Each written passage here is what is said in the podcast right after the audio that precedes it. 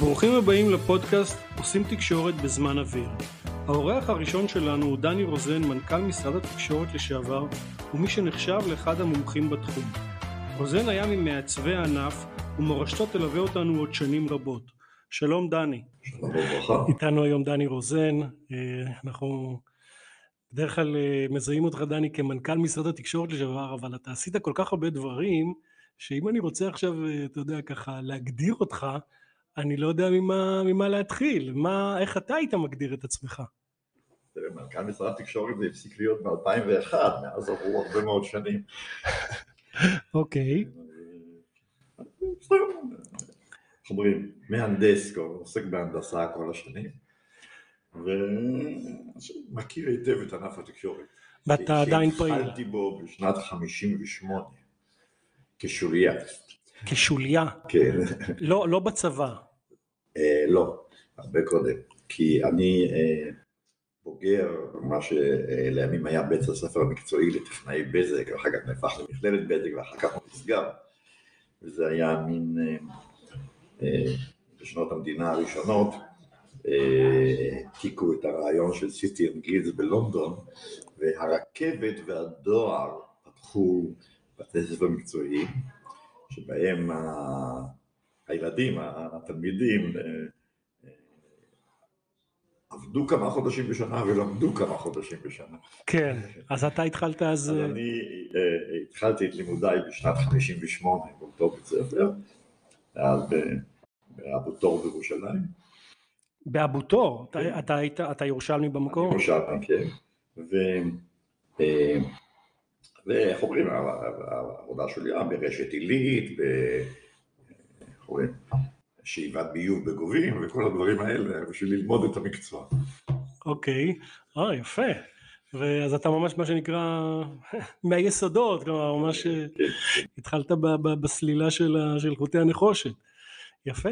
טוב, דני, בוא, אה, בוא, בוא נדבר קצת על מה שקורה היום אה, בשוק התקשורת ואיפה, ואיפה זה פוגש אותך. נדמה לי שבתפקיד האחרון שלך אתה היית אה, יושב ראש ועדה שעסקה ב, בתחום הדואר, נכון? בהסדרת תחום הדואר. כן, אני הייתי בבקשה של אה, נתי שהיה מנכ"ל משרד התקשורת ושל איוב קרא שהיה השר. לקחתי לעצמי את הצרה הזו של אה, להציע רגולציה חדשה לענף הדואר. ענף, ענף הדואר זה ענף שעבר שינויים מאוד מאוד דרמטיים. שני דברים אה, מאוד עיקריים, המכתב התחלף בחבילה, מכתבים כמעט נעלמו, וחבילה זה עולם אחר מאשר אה, משקל, נפח, אה, צורת מסירה, לגמרי אחר.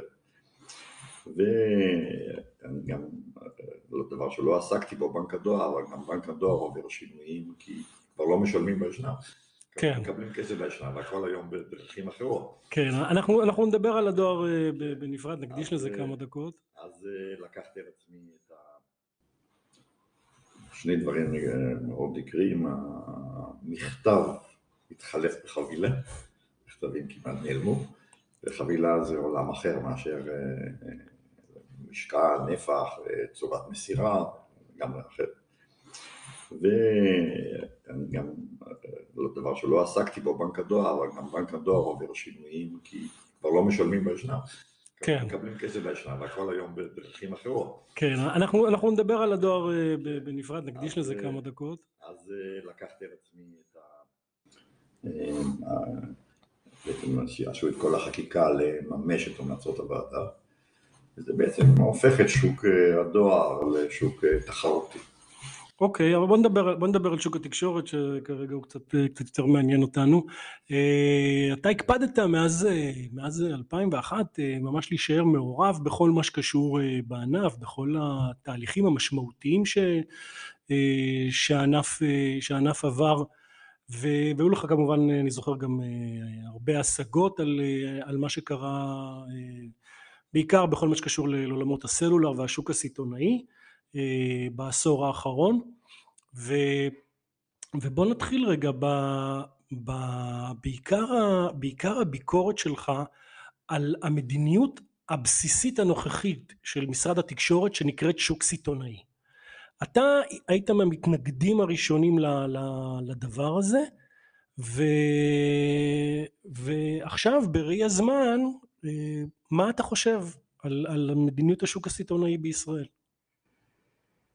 תראה, השאלה היא במידה רבה אקדמית, מה שבתהליכי התהוות המדיניות זה כמו מעבדים דעות, זה נכון לתקופתו. השוק הסיטונאי בישראל הוא עובדה. פחות או יותר משלהי 2017. אמנם לא קם שוק סיטונאי לטלפוניה, זה לא אסון גדול, כי הטלפוניה שעליה הסוס סיטונאי עומדת להיעלם. יש שוק סיטונאי לתשתיות אינטרנט, הביטסטרים אקסס, ויש שוק סיטונאי לתשתית פיזית. הקנים, הרשת עילית וכך הלאה. משהו כזה עובד. צריך להסתכל עליו בצורה, איך הוא עובד, אני חושב שהרווחיות של החברות שעובדות בתשתיות היא מאוד מאוד נמוכה, חיות מהמרווח שהבזק מועיל בטובו הרב לתת להם, ואין ביניהם בידול, ואני לא חושב שהרווחיות שלהם היא יותר מדי.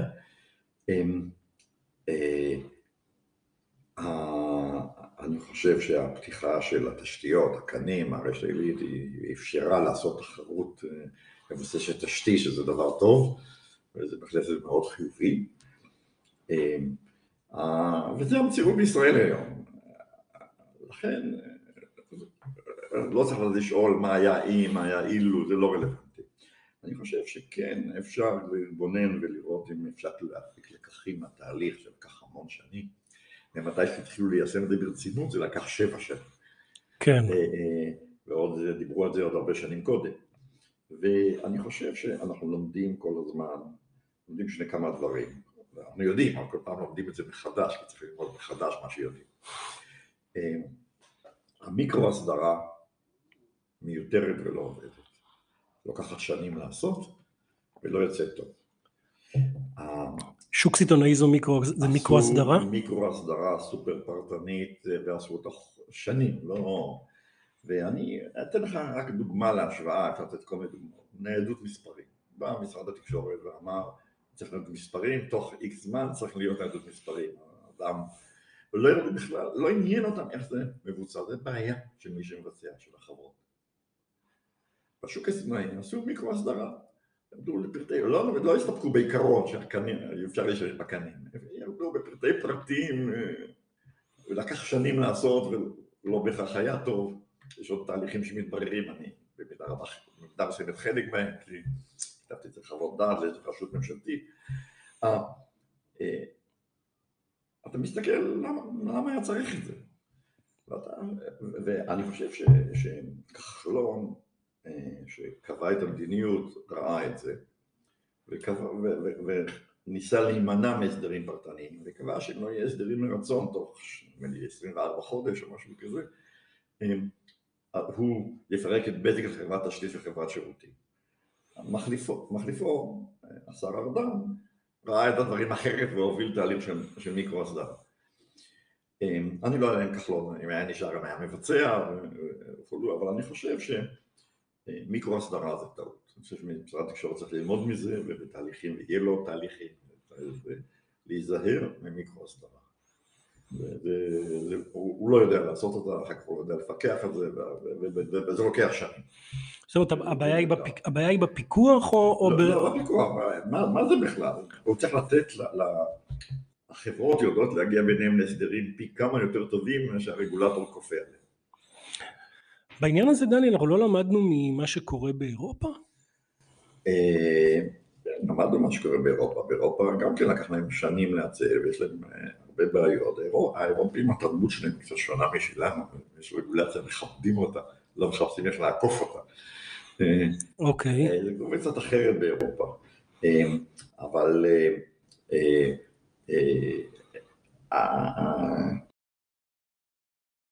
חושב שאם היינו לומדים מאירופה, היה הרבה בעיות היו נפתרות, אנחנו פשוט יודעים את הכל לעשות יותר טוב מאשר באירופה. אבל עובדתית, אי אפשר להתעלם מהעובדה שהשוק התחיל לעבוד רק ב-2017 והתחילו לטפל בזה ב-2010. זה עובדה. וזה לא, וזה לא טוב. ו, ומה מה, מה שכן מעניין כשאתה מסתכל על השוק, למרות הישגים יפים בפריסת סיבים, ובמכרז האחרון, מכרז התמרוץ, שתוצאותיו התפרסמו, אני קראתי אותם היום בבוקר, התפרסמו אתמול. כן. שכמעט, שכמעט, אני יודע, חצי אחוז אחוז נשאר לא מכוסה מהמדינה, אני מקווה שגם אותו יכסו בהקדם, אבל פריסה מסיבית של סיבים אופטיים מאוד מהירה יחסית, מדינה קטנה, זה לא סיפור גדול, אבל לדעתי כמות המתחברים היא מאוד קטנה. כמות המצטרפים.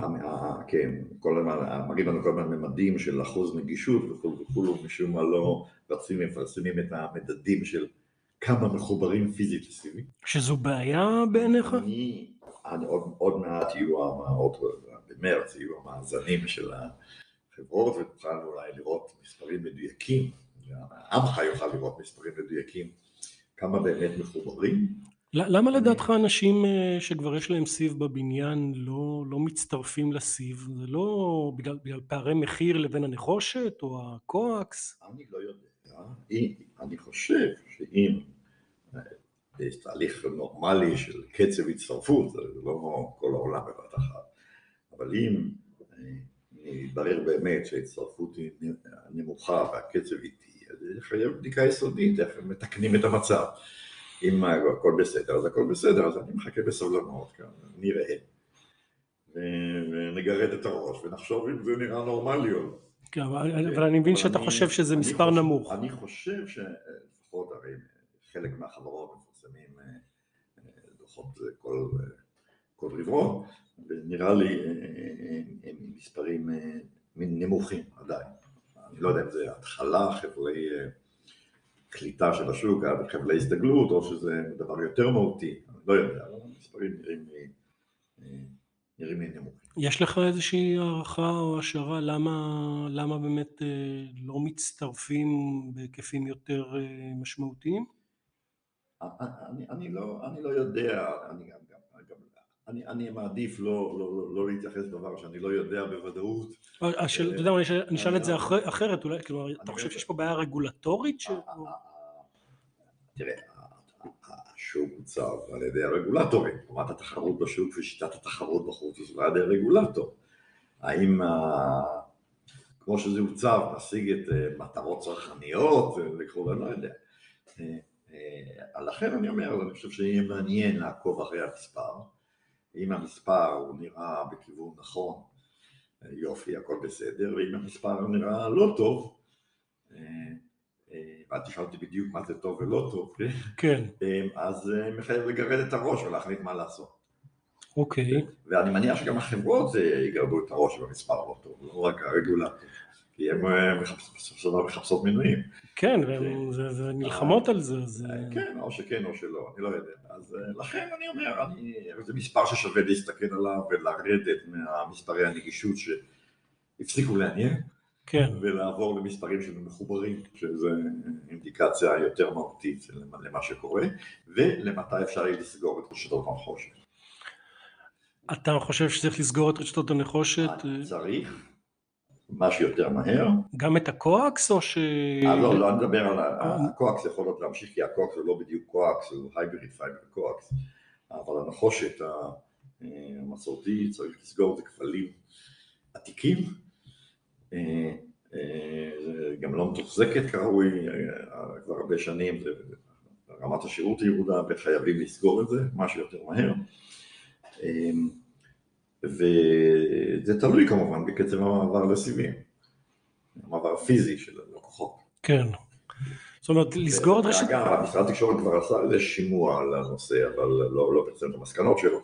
כן. אבל uh, אני חושב שזה, אני, אני מניח שזה באגנדה שלו, לעשות את זה משהו יותר מהר, רק אה, אין לי מושג מה הוא מתכנן באמת.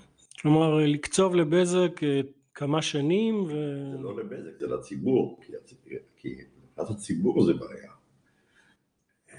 אתן לך דוגמה, בכל מעלית יש טלפון חירום שמחובר בחוט. ואין סוף בתי עסק ובתים יש מערכות אזעקה שמחוברות בחוט. יש, אני יודע מה, כמה מאות אלפי קשישים שיש להם מערכת ביתית עם חוט. כן. וחוץ לחטאי. ולציבור לעבור לדברים אחרים זה, זה, זה, זה סיפור, זה לוקח את הזמן. בחברות הם באים חותכים, קל מאוד, זה פשוט. כן. לציבור זה קשה. כן, ראינו גם, גם בנושא הזה של סגירת רשתות דור 2 ו-3, המשרד אפילו גם האריך את הזמן שנתן, אומנם זה סיפור קצת שונה, אבל... הוא שונה, כן. אבל... צריך לסגור את הרשתות הישנות. כשיש ציבור, צריך להתייחס לציבור ולצרכים שלו ולבעיות שלו, ולתת לו זמן להתארגן, ולתת גם שחברות מסחריות יציעו פתרונות בשוק, הכל לוקח זמן. כן. ויש לנו, לנו אינדיקציות אה, לדבר הזה? כלומר באירופה אנחנו כן, רואים... כן. רואים... אה, אנחנו כמעט בכל מדינות אירופה אה, עברו תהליך כזה, קבעו מועדים, סוגרים את הרשתות נחושת. ומחברים את כולם בסיבים אופטיים. בסלולר. או בסלולר. בסלולר, סיבים אופטיים זה פסה, העתיד הוא בסלולר ולא בסיבים האופטיים, מעניין. אתה יודע, אגב... לא, סיבים אופטיים זה מאוד חשוב, לא תבין אותי, אבל... כן, לא, ברור. בשביל לחבר תחנות בסיס סלולרי. זאת ההסתכלות שלך, ככה אתה רואה את זה? כלומר שהכל באמת בסוף הולך לסלולר ולא לסיבים? אותי, הטלפון שלנו זה מה שיש לנו בכיס, איתו אנחנו לפעמים גם מדברים, אבל עושים הרבה דברים אחרים, והמחשבים הנייחים, המחשבים מה קורה באינטל למשל, עוברים לעולם נייד, לגמרי ומקושר והסביב אה, זה, זה שלב בדרך שירד העתיד הוא סלולר, דור חמישי, דור שישי, דור אמי, לא יודע כמה, זה העתיד. כלומר, אה, בסופו של יום אתה, בעוד כמה שנים כבר אתה, אתה מעריך שלא לא יצטרכו יותר לפרוס סיבים אה, לבתים? יצטרכו לפרוס סיבים בשביל התשתיות הסלולריות. כן, אבל, אבל לא... שיתקרבו מאוד לבתים. כן. שם, שם, שם העתיד בעיניך, כלומר זה, זה הולך לשם. זה לא ככה עתיד, זה עובד. כן. תשמע, אתה יודע, בהקשר למה שאמרת, זה מאוד מעניין לראות את ההאצה המטורפת שיש בארצות הברית בכל מה שקשור באמת ל-FWA, לחיבורים האלחוטיים הנייחים. עכשיו שם בארצות הברית זה באמת עניין של גם אה, של מרחקים ו- ו- ו- וגודל וכולי, ששם הרבה יותר קשה לפרוס סיבים. כן, ישראל היא אחת אבל... המדינות הבודדות שאין בה fixed wireless access מסיבי, כי אנחנו מדינה קטנה נורא, אין לנו בעיות לפרוס סיבים לכל המדינה. והפריסה המהירה של הסיבים תגרום לכך ש fixed wireless access לא יקרה בישראל. אה, בסדר, אבל, אה, אבל לאורך זמן, ברגע שה... wireless נותן את הביצועים של סיב, זאת אומרת מבחינת קצב תמסורת, מבחינת אה, אה, השהיה, אה, מכל הפרמטרים, הוא מנצח, לא עוזר לכלום. אתה חושב שהיה נכון אולי לאפשר למי שעכשיו התמודד במכרזי התמרוץ בפריפריה, להשתמש ב, ב, באמצעים אלחוטיים, או, שזה, שבאמת היה נכון יותר לחייב אותו לא להגיע עם סיבים? אני לא יודע אם זה רלוונטי, כי תראה, חברות הסלולר, הם רוצים, יכלו להציע fixed wireless access, אף לא הפריע להם, ועובדה שהם לא עשו את זה, כיוון שהן לא מאמינות בזה. כן. זאת אומרת, פה בעצם אתה אומר השוק נקבע, נקבע על ידי, המפעילים והטכנולוגיות שהם בחורים. תראה, אתה בשוק תחרות. אם אתה מאמין בתחרות, זה שהוא תחרותי, אז כוחות השוק מעצבים מה יקרה, ולא הרגולטור. וזה בסדר. כן. אוקיי. אה, אז דני, אז בואו באמת, אה, בואו נדבר באמת על הסלולר, אה, שזה גם כן נושא שקרוב ללבך. ואני, ואני רוצה לשאול אותך, זאת אומרת, אתה, אתה מזהה, כפי שקראתי ב, ב, בספר שלך, בספר האחרון שלך בפרק המסקנות, אתה, אתה טוען שבעצם יש אה, חוסר השקעה או, או המפעילים לא מספיק משקיעים אה, אה, בתשתיות סלולר מתקדמות. אנחנו עם ארבעה מפעילים בשוק, לא, אי אפשר להגיד שעכשיו אנחנו עם יותר מדי תחרות. אז למה בעצם אנחנו באמת רואים היעדר השקעה? מה, מה עומד מאחורי זה? תראה, המצב הוא מאוד פשוט. ב-2012 היה משבר הסלולר, זה נושא לשיחה בפני עצמה, איך הוא קרה, למה הוא קרה, אבל היה משבר עובדתית. עובדתית עד לרגע זה, אבל כבר עשר שנים אחרי זה, לא התאושש. גם העובדה שעכשיו החברות מרוויחות, אתה טוען שהן... הן לא מרוויחות מיליארדים, הן מרוויחות, הייתי אומר, כל הח... אני אראה עוד מעט את המאזנים, נראה מה יצא ב-2022, אני מרש... מהמר, אני לא יודע בדיוק מה הנתון, נדע אותו בעוד אה, חודשיים, עוד חודש, אמ, שכל החברות ביחד יגיעו אולי לעשירית מהרווח של בזק. של בזק, אתה מתייחס... אתה כל משל... החברות ביחד. אוקיי, הרווח של כל החברות ביחד יהיו אולי עשירית מהרווח של בזק. אוקיי, זאת אומרת, הן מרוויחות, הן מרוויחות אבל מעט. בשוק שמרוויחים מעט, לא משקיעים. משקיעים בשוק שמרוויחים הרבה. אה, טיפ בחינם למשקיעים. כן. אז, אז, אז אתה אומר בעצם זאת הסיבה שהן משקיעות בסיבים ולא בסלולר? תשמע, הן משקיעות בסלולר, אני לא רוצה להגיד שהחברות לא משקיעות בסלולר, הן חברות עושות השקעות. אה, אני חושב, אה, אתה דיווחת על זה לא, לא מזמן, שאו-טו-טו כל החברות עוברות לליבת אה, דור חמישי, standalone, מודרנית, חדשנית, וכל החברות במאמץ לעשות את זה. משקיעות סכומים נכבדים וכולו וכולו, יש השקעות בסלולר, אי אפשר להתעלם מזה שיש השקעות, יש חדשנות בסלולר, אין הרבה, אתה חושב שיש חדשנות כן, בסלולר? כן, יש הרבה חדשנות בסלולר. המ- המשרד דווקא חושב ההפך. אני יודע, תכף נדבר על זה, אבל, אה, אה, אבל בסופו של דבר צריכים להבין שאנחנו נותנים לשוק ברווחיות מאוד נמוכה, ולכן ההשקעות בו מוגבלות. ולא לא מספיקות וצריך השקעות עתק. יש גם כל מיני בעיות אחרות שצריך לפתור בשוק הסלולר, רוצים לדבר עליהן, על לדעתי. כן. אתרים וכאלה. אה, למשל, עוד כמה. אבל בקיצור, בשוק שהרווחיות שלו נמוכה, עושים השקעות, יש חדשנות, יש אנשים טובים שעושים עבודה, אבל צריך לראות הרבה יותר, כי אם אתה רואה את הסלולר כתשתית המרכזית בשנים הבאות, ולכן אנחנו בפיגור, לכן המחירים בארץ נמוכים, בין הנמוכים בעולם, השירותים בינוניים. אנחנו רוצים להיות בינוניים, חשבתי שאני רוצה להיות הכי טובים. אנחנו בינוניים והאחרים מתקדמים הרבה יותר מאיתנו כי משקיעים יותר, זאת אומרת אנחנו יורדים ברמת הבינוניות. לא טוב. ולכן אני חושב המפתח כל דבר זה שוק הסלולר וצריך לטפל בו ואתה רוצה לדבר על זה מילים. כן, אני, אני, אני אשמח אם, אם תגיד אה, מה, מה אתה חושב בעניין הזה, כי, כי זה, אנחנו חשבנו שדווקא דני, תחרות אה, מעודדת השקעות, זה, זה, אתה יודע, הייתה איזושהי אקסיומה כזאת. תחרות מעוררת השקעות אם אתה מרוויח כסף, אם אתה לא מרוויח, אתה לא. אם אתה מרוויח כסף, אתה רוצה לנתח שוק יותר גדול, שתרוויח יותר. אתה לא מרוויח, אז אתה רוצה לשמור על הקיים. אז אנחנו, אנחנו, תראה, אתה יודע, אנחנו בסוף, בסוף אנחנו עכשיו ארבעה שחקנים או ארבע וחצי שחקנים, זה משהו שהוא יותר מדי שחקנים. אני, אני לא יודע, צריך לתת לשוק לקבוע כמה שחקנים, אני רוצה, בואו נדבר רגע כמה מילים על, על הבעיות, הזכרתי כמה דברים כן. טבעיים שקורים, בעיקר י- י- יש השקעות איטיות מאוד בכיסוי, יש גם דברים שמונעים את זה, מיד אני אגיד אותם, יש השקעות יפות מאוד ב- בליבה של הדור החמישי בשביל לעבור למערכת סטנדלון, כי היום בעצם הדור החמישי נשען על הדור הרביעי, ו... אה, אבל יש כמה בעיות מרכזיות, אחת מהן היא נושא של תדרים. כמה זמן וכמה כסף לוקח לקבל תדרים? אז זה הגיוני להוציא מענף הסלולר 300 מיליון שקל בשנה אגורות תדרים, זה יותר מהרווח של כל החברות ביחד. זה פשוט מספרים לא הגיוניים. מדברים על זה שנים, לא קורה כלום. אה, אז, אה, וכמה זמן זה לוקח? עכשיו יש רץ מכרז. לחלק תדרים לחברות הקיימות, למה לא סתם מחלקים את התדרים וגמרנו, מה המכרז, מה כל המשחק הזה?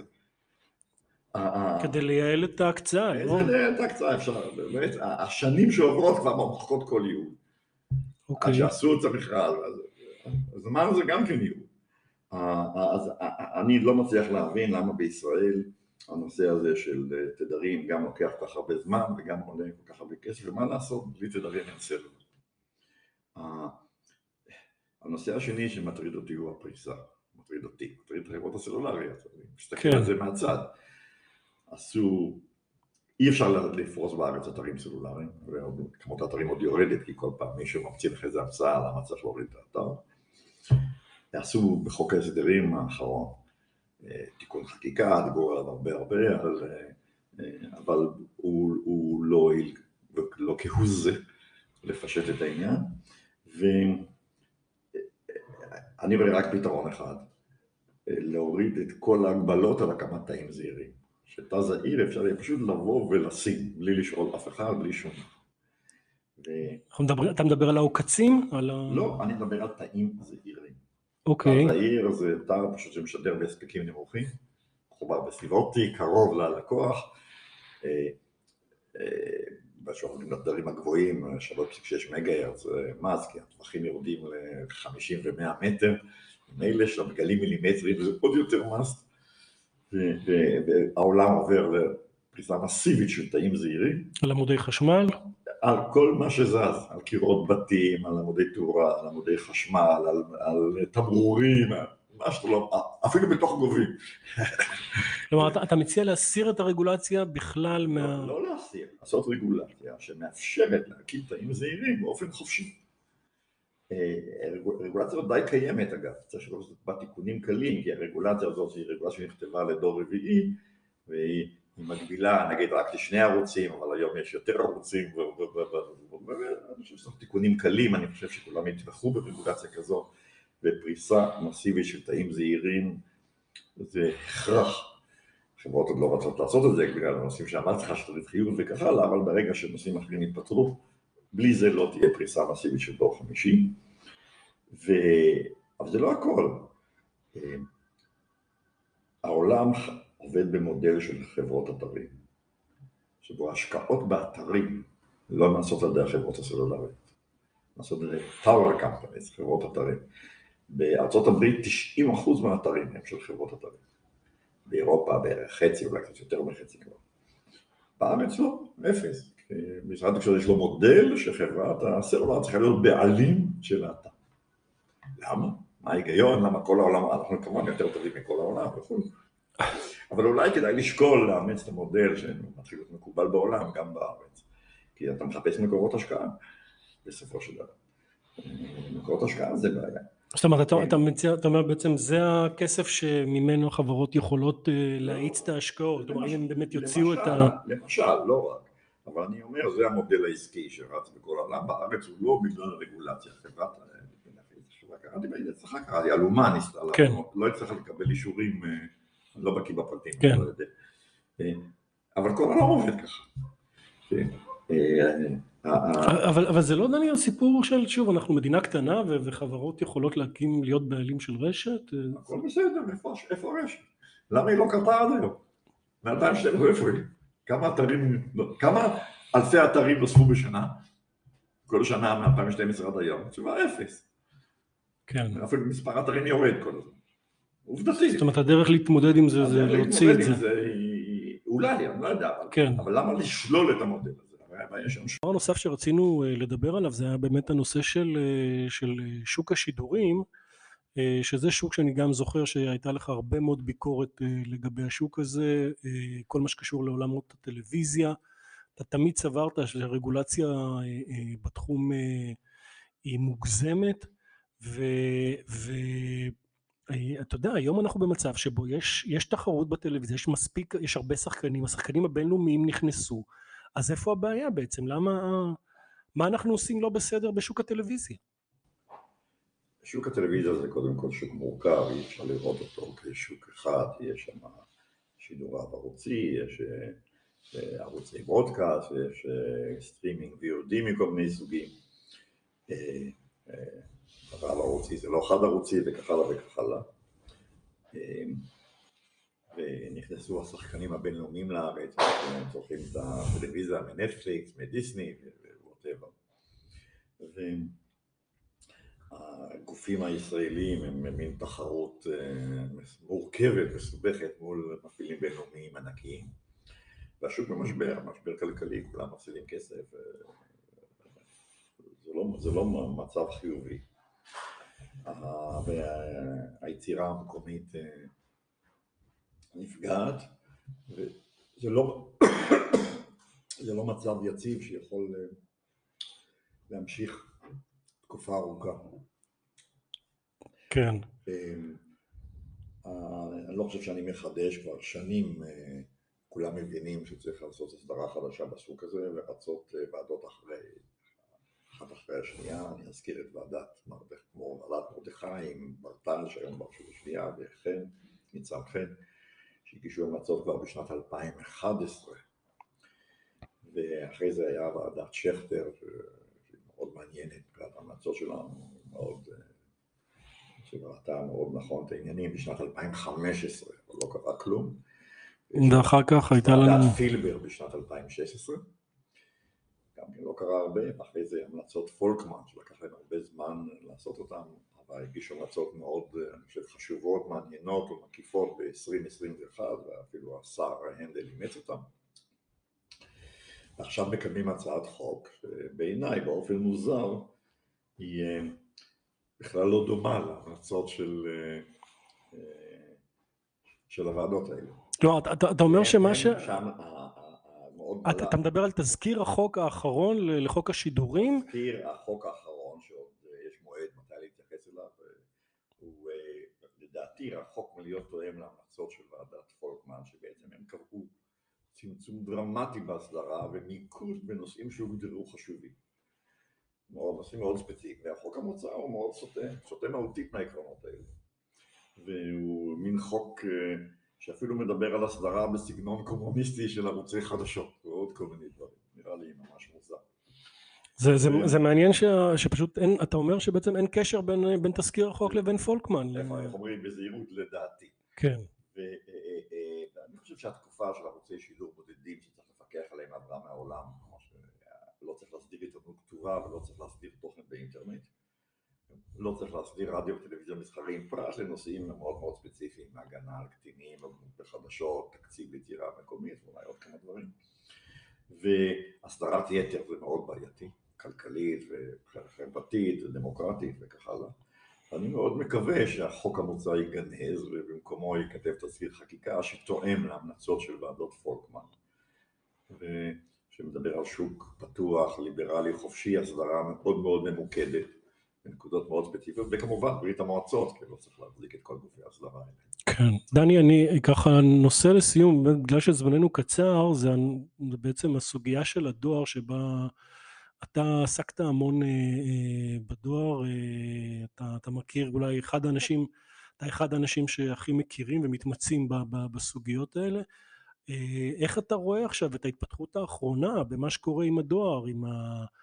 ההערות האחרונות אה, גם של, אה, של שר התקשורת החדש וגם של יושב ראש ועדת הכלכלה שרוצים ממש להכניס שינויים בחוק הדואר.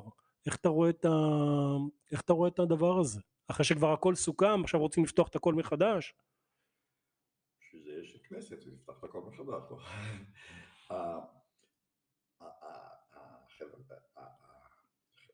ענף הדואר הוא בשינויים מאוד מאוד. כתוצאה מהמעבר מדואר, ממכתבים לחבילות, שזה עולם לגמרי אחר. נפח, משקל, צורת מסירה, עולם לגמרי אחר. אה, התשלומים בשלבים נעלמו, כי יש שם אמצעים דיגיטליים. אה, שוק הדואר, חוק הדואר ההיסטורי שנתן לדואר, לחברת הדואר מונופול בתחומים מסוימים הוא היה בעליל בלתי מתאים ואני מאוד שמח איך אומרים, במידה רבה על תוצאות הוועדה שעמדתי בראשה, שהיו בה הרבה אנשים טובים במשרד התקשורת. אה, אה, בהסכמה של קואליציה ואופוזיציה עברו לחוק דואר שמבטיח תחרות בענף הדואר ברגולציה מינימלית, יש איזו מידה מסוימת של רגולציה אבל מינימלית, אה, ויכול להתפתח שוק דואר תחרותי. שוק דואר תחרותי זוכים השחקנים שפועלים נכון, ומי שפועל לא נכון יש לו בעיה. לא הרגולטור קובע מי מצליח או מי לא, אלא השירות לציבור קובע. וכאן אני בכל אופן מסתכל אה, בביקורתיות על חברת הדואר, שהם פיתחו במודע, בחרו במודע ברגולציה שיושב ראש חברת הדואר הגדיר בדיון האחרון בוועדת הכלכלה של הכנסת בשם רידוד איכות השירות. הוא השתמש במונח הזה? וכן, הם הצליחו לעשות רידוד איכות השירות בהצלחה רבה.